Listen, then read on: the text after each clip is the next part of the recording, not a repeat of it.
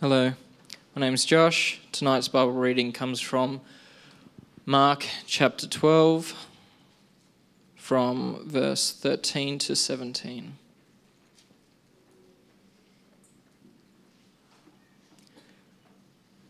Later, they sent some of the Pharisees and Herodians to Jesus to catch him in his words. They came to him and said, Teacher, we know that you are a man of integrity. You aren't swayed by others because you pay no attention to who they are, but you teach the way of God in accordance with the truth. Is it right to pay the imperial tax to Caesar or not? Should we pay or shouldn't we? But Jesus knew their hypocrisy. Why are you trying to trap me? He asked. Bring me a denarii and let me look at it. They brought him a coin, and he asked them, Whose image is this? And whose inscription? Caesar's, they replied. Then Jesus said to them, Give back to Caesar what is Caesar's, and give to God what is God's. And they were amazed at him.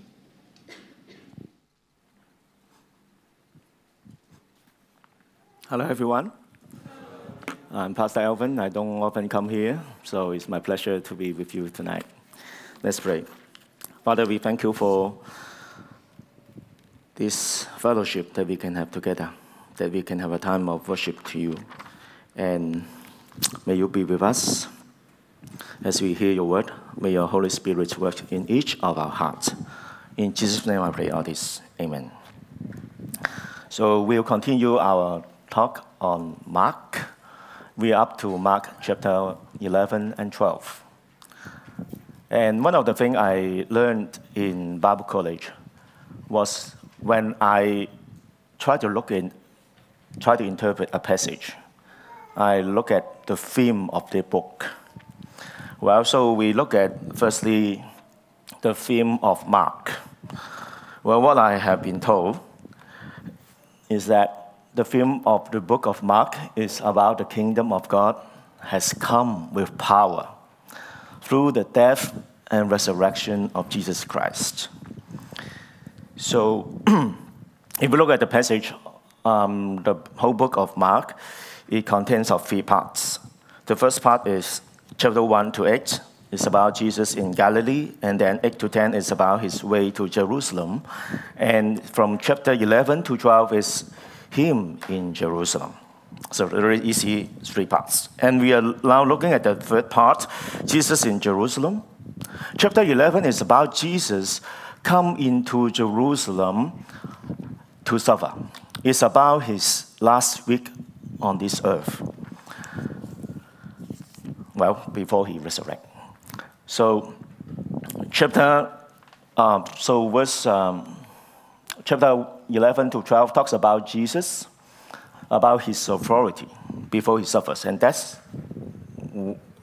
the thing that we will focus on. And then chapter 13 to 16 talks about his suffering, his death, and resurrection.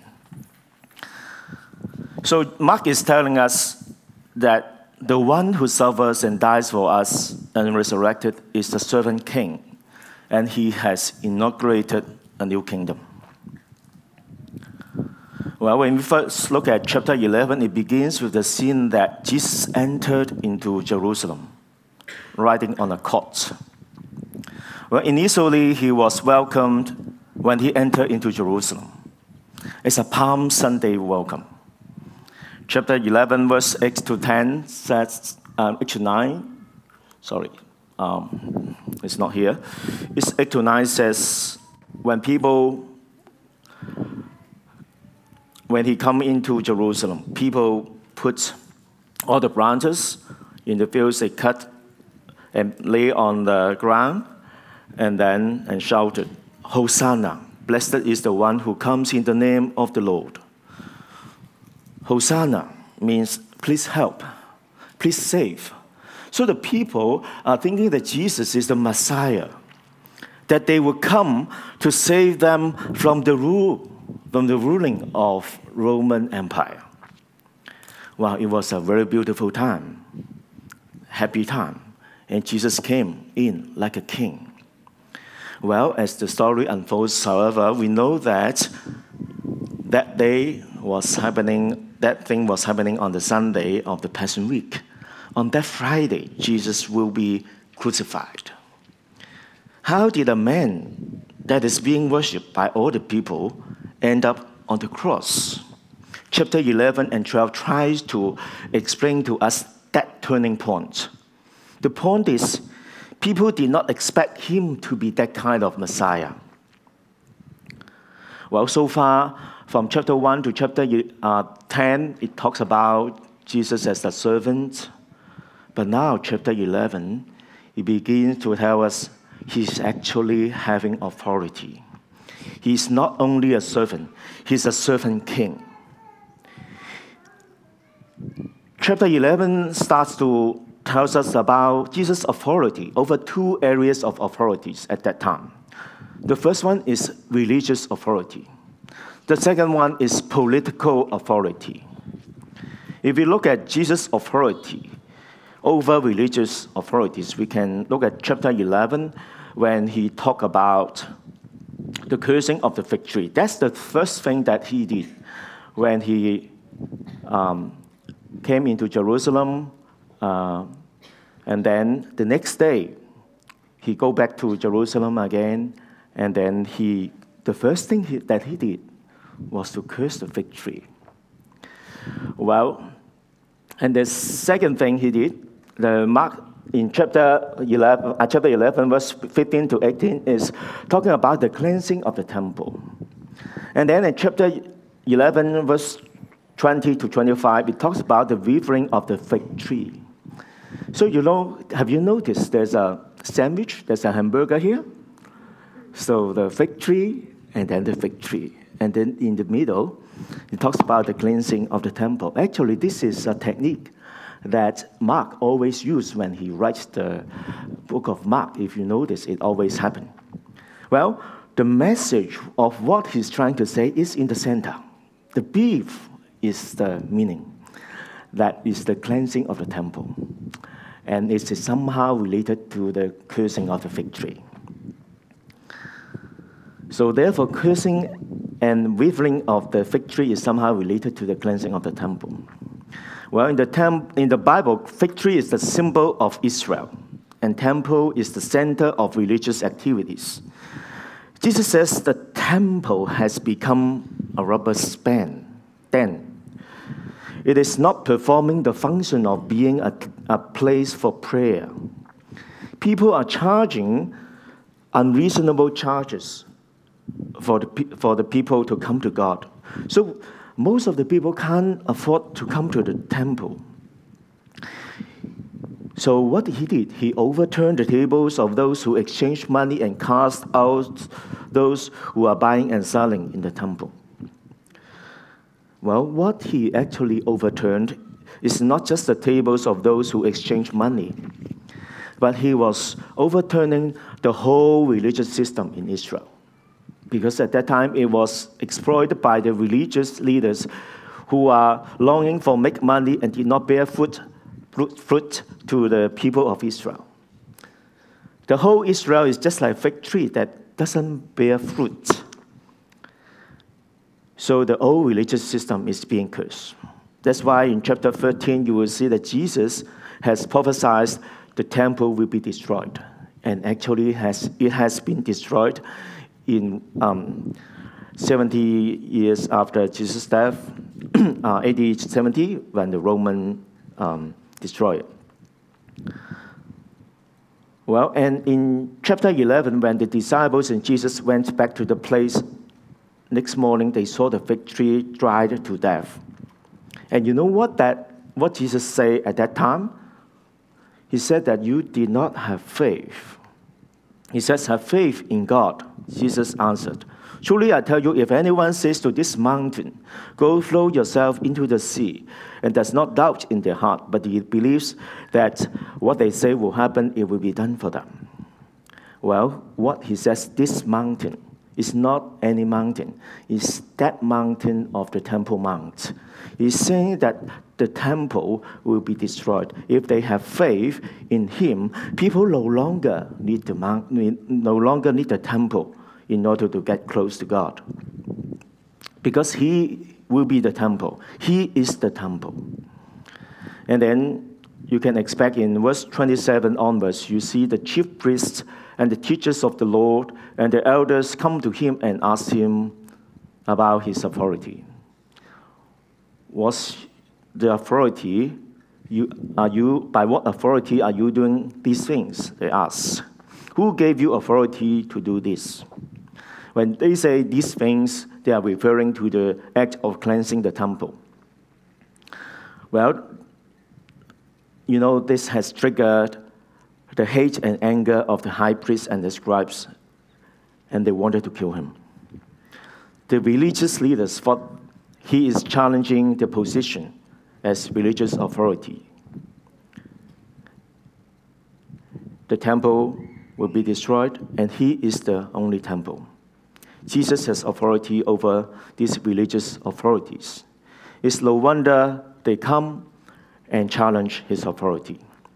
In chapter 11, verse 28, they come and ask about this. And then in chapter 12, Jesus told a parable of the vineyard and the son. He's saying that the religious leaders did not accept the Son of God coming to them. Well, this has really irritated the religious leaders. And uh, verse 12 of Mark 12 says that the chief priests, the teachers of the Lord, and the elders looked for a way to arrest him because they knew he had spoken in parable against them. But they were afraid of the crowd, so they left him and went away.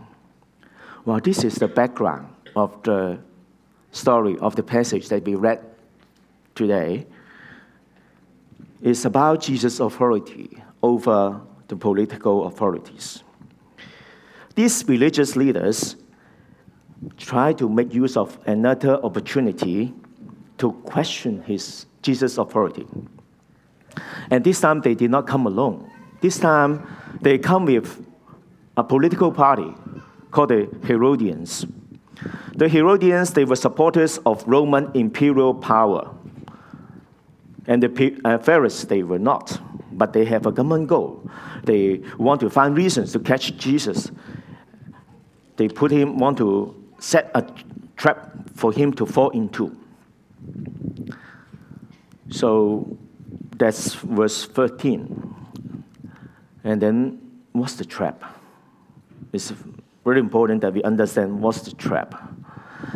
The trap for them, if we look at verse 14, it says, They came to him and said, Teacher, we know that you are a man of integrity. You are not swayed by others because you pay attention, no attention to who they are, but you teach the way of God in accordance with the truth. Is it right to pay the imperial tax to Caesar or not? Uh, this is the trap. This is the question. Well, the tax is a protest, uh, which is not a large amount, but it symbolizes those who pay the tax to be under submission to Caesar. So the trap is if they say yes, he will lose the support of the people. Because all the people, the Jews, don't want to submit to Caesar. All the Jews want to be, uh, want him to bring these people out of the reign of Caesar. Well, if Jesus says no, he will be caught by the Roman authorities because the Herodians are there. So, you know what do they expect? They expect Jesus to say no. Then they can catch him. If the Jesus says no, don't pay tax, then they will catch him on the spot.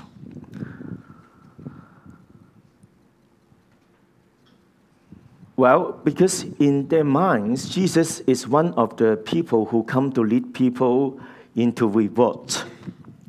In the book of Acts, we are told that somewhat about 25 years ago, there was a man called Judas the Galilean who came and lead people into revolt. In Acts, we know that his name is mentioned. verse, uh, chapter 5, verse 37 says, After him, Judas the Galilean appeared in the days of the census and led a band of people in revolt. He was too killed, he too was killed, and his followers were scattered. Well, this Judas of Galilean, we have a historian talk about him. Josephus talk about him when he says there's a certain Galilean, whose name is Judas, prevailed with his countrymen to revolt and said they were cowards if they would endure to pay a tax to the Romans and would, after God, submit to mortal men as their laws. There are other sources that says that Judas actually cleansed the temple. With an armed band, he went and cleansed the temple. He got rid of all the foreigners, threw out all the Gentiles, all the Romans. He cleansed the temple. This Judas of Galilean also called himself Son of God. Well, that's why this there's a good reason that these Pharisees and Herodians think that Jesus is just another rebellion Judas the Galilean. They would expect that Jesus to say, No, don't pay tax, and then they could catch him. But what did Jesus respond? Jesus asked them to bring him a denarius. A denarius is a silver coin. Coin is a equivalent of a daily wage. It's like, um, do we have the coin? Yes, here. That's the denarius at that time. On it, there's a face of Tiberius Caesar, that's the king at that time. And on it it says, Tiberius Caesar Augustus, son of the divine Augustus, and the reverse, the reverse side's chief priest. So the inscription is originated in the imperial cult of emperor worship and was a claim to divinity, which was particularly repulsive to Jews. So they bought the coin and they asked, whose image is this? And then they say Caesar. When Jesus asks, whose image is this? Wow, this image, the word, the Greek word is the same as the word that appears in Genesis in 1 chapter 1 verse 26, the, um, the Greek version of the Old Testament Bible. Let's make mankind in our image. So the Pharisees would have understood Jesus is talking to him, talking to these um, Pharisees. They will know what they mean. Is that Jesus asking these Pharisees to give back to God what God is due, what they do to God and is to love him and to observe his commandments. Because Jesus, Jesus says, Give back to Caesar what is Caesar's and to God what is God. And they were amazed at him. Now, when you notice this verse, the word give back is different from the word that they ask, Shall we pay Caesar? Pay tax or not? It's not the same word, it's different word. Jesus deliberately used different word. The word means to pay back, to give up. Give up or pay, give back what belongs to Caesar, to Caesar. They do not belong to you. And give back yourself to God because you belong to Him. Wow, what's their response at that time? And chapter uh, verse 11 says, they were amazed at him. Well, I also look at the word amazed, and I was very amazed because this the only word is actually in the original Greek, it should not be translated as amazed. This should be translated as utterly amazed. So if amazed is like that, amazed is like that. I have a kid like um, 18 years old in the Cantonese congregation. He always like show this expression, so we are so familiar with this expression. We're utterly amazed. I was utterly amazed that this word, word appear only once in the Bible. Wow, this made me very amazed. And in the whole book of Mark, it always says about amazed, amazed, amazed. But utterly amazed is only here, only this time. So it's very interesting why they are so amazed. Why? Because they come, they thought that they were like, they thought this Jesus is a rebellion leader. They did not expect him to be willing to be against all the Jews because the Jews want him to be a Messiah. They want him to be um, not submit to Caesar. But Jesus says something that is actually against his people. And by saying this, it will bring him to the cross. So they were amazed. But also, they were amazed about the truths that he is saying. So, what Jesus is saying, I think we can summarize in three things. The first thing is people should submit to the government, even though they think they are God. Well, the word they here is not referring to the people, it's referring to the government. I don't want to use it, I don't want to use he or she. So, even though Caesar at that time just asked people to worship him, he's thinking that he himself is God.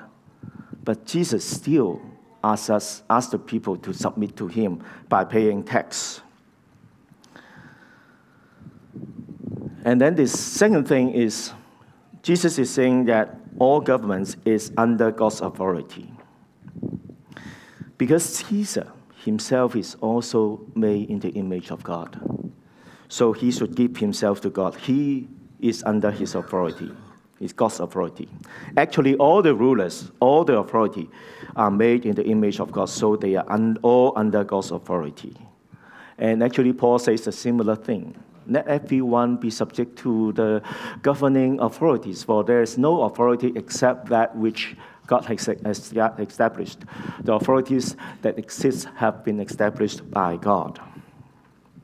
The first thing Jesus is saying that Jesus is not promoting unreserved allegiance to the government. He said, pay back to what belongs to him. This does not exclude the possibility of revolution, civil disobedience, because all authority comes from God. When the government opposes his people, and when decision has to be, to, made, to be made to follow God or to follow Caesar, we should choose to follow God. That's what happened in Acts chapter 5, verse 29, when the authorities prohibit Peter and other apostles to preach the gospel. Peter and other apostles said, We must obey God rather than human beings.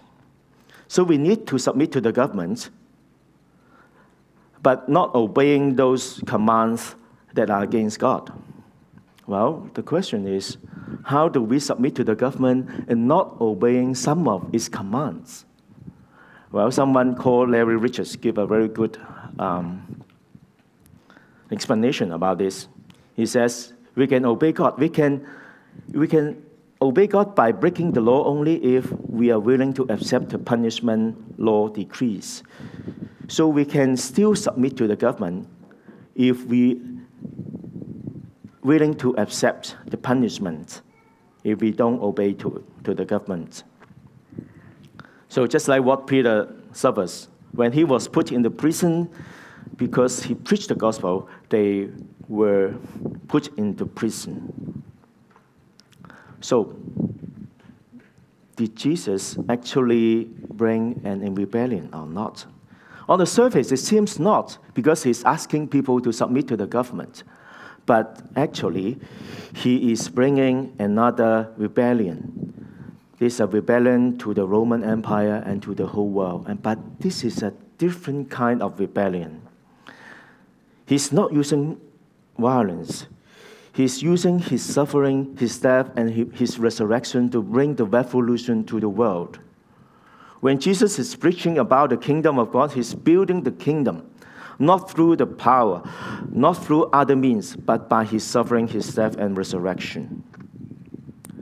You know, for those of us we believe in Him, we are in two kingdoms the earthly kingdom and the kingdom of God. And the famous Napoleon Bonaparte has said something very profound. He says, Alexander, Caesar, Charlemagne, and I have found empires. But on what did we rest the creations of our genius? Upon force. Jesus found his empire upon love. And at this hour, millions of men would die for him. Jesus built his kingdom not by violence, but by love. He is the one who has authority over religious leaders and over all the political powers. The kingdom of this world would come and go, but Jesus said, His kingdom lasts forever. His kingdom is not of this world. He invites us into His kingdom. And He asks us to be good citizens, and He calls us to build His kingdom through nonviolence, through love, through sacrifice, and through submission to Him. Remember what Jesus said the meek will inherit the land. Jesus himself gave a very good example of submission. He is the ultimate image of God and he submit to his Father. We know Philippians chapter 2 verse 6 to 9 very famous verse. He says, "Who being in very nature, talking about Jesus, did not consider equal, equality with God something to be used to his own advantage. Rather, he made himself nothing by taking the very nature of a servant, being made in human likeness, and being found in appearance as a man, he humbled himself by become, becoming obedient to death, even death on the cross. Therefore, God exalted him to the highest place and gave him the name that's above every name. He was lifted up to have all authority over the heaven and the earth because he submitted to the Father and did Father's will. So the Gospel of Mark tells us that Jesus, the Jesus who died for us, is the one, is the servant king. He's, he has given his life for us. Our lives belong to him, and we should give back our lives to him. In the rest of the chapters, uh, chapter 12, it talks about other religious scribes, teachers of the law continue to challenge his authority, but they could not.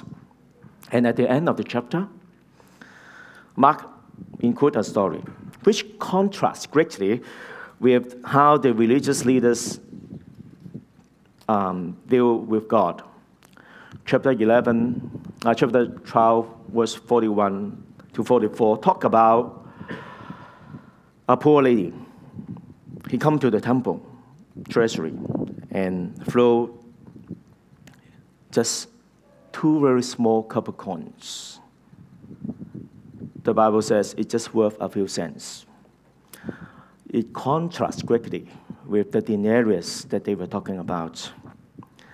They were using the denarius as a theological discussion tool, but this lady actually threw in all she has. This is what Jesus said. They, out of her poverty, she put in everything all she had to live on.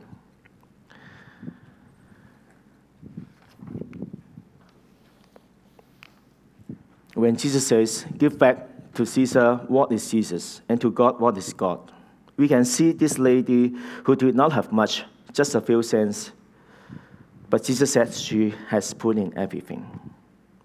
So when Jesus says, Give God what belongs to God, he, he is asking us to give ourselves to Him. And from the story of this poor widow, we are told to give ourselves to Him does not mean how much we give, but how less we keep for ourselves. So, chapter 1, 11 to 12 tells us that Jesus is indeed a servant king who has authority over religious authorities, political authorities. And all authority has been given to him, but he died for us. It's the same Jesus who called us to be good citizens, to have ultimate allegiance to God. He's calling us to extend his kingdom not by force, but by suffering love, sacrifice, just as what he did for us. So may we receive what Mark tries to say to us and give ourselves to God. Remember, it is not how much we give, but how less we give, we keep for ourselves. Let's pray.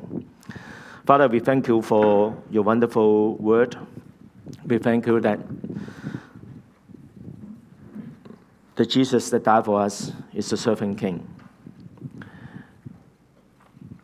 And we do not deserve all this. We are just like a poor widow. We don't have anything. And God help us to like this widow to give ourselves back to you because we are made in your image. We belong to you. In Jesus' name I pray all this. Amen.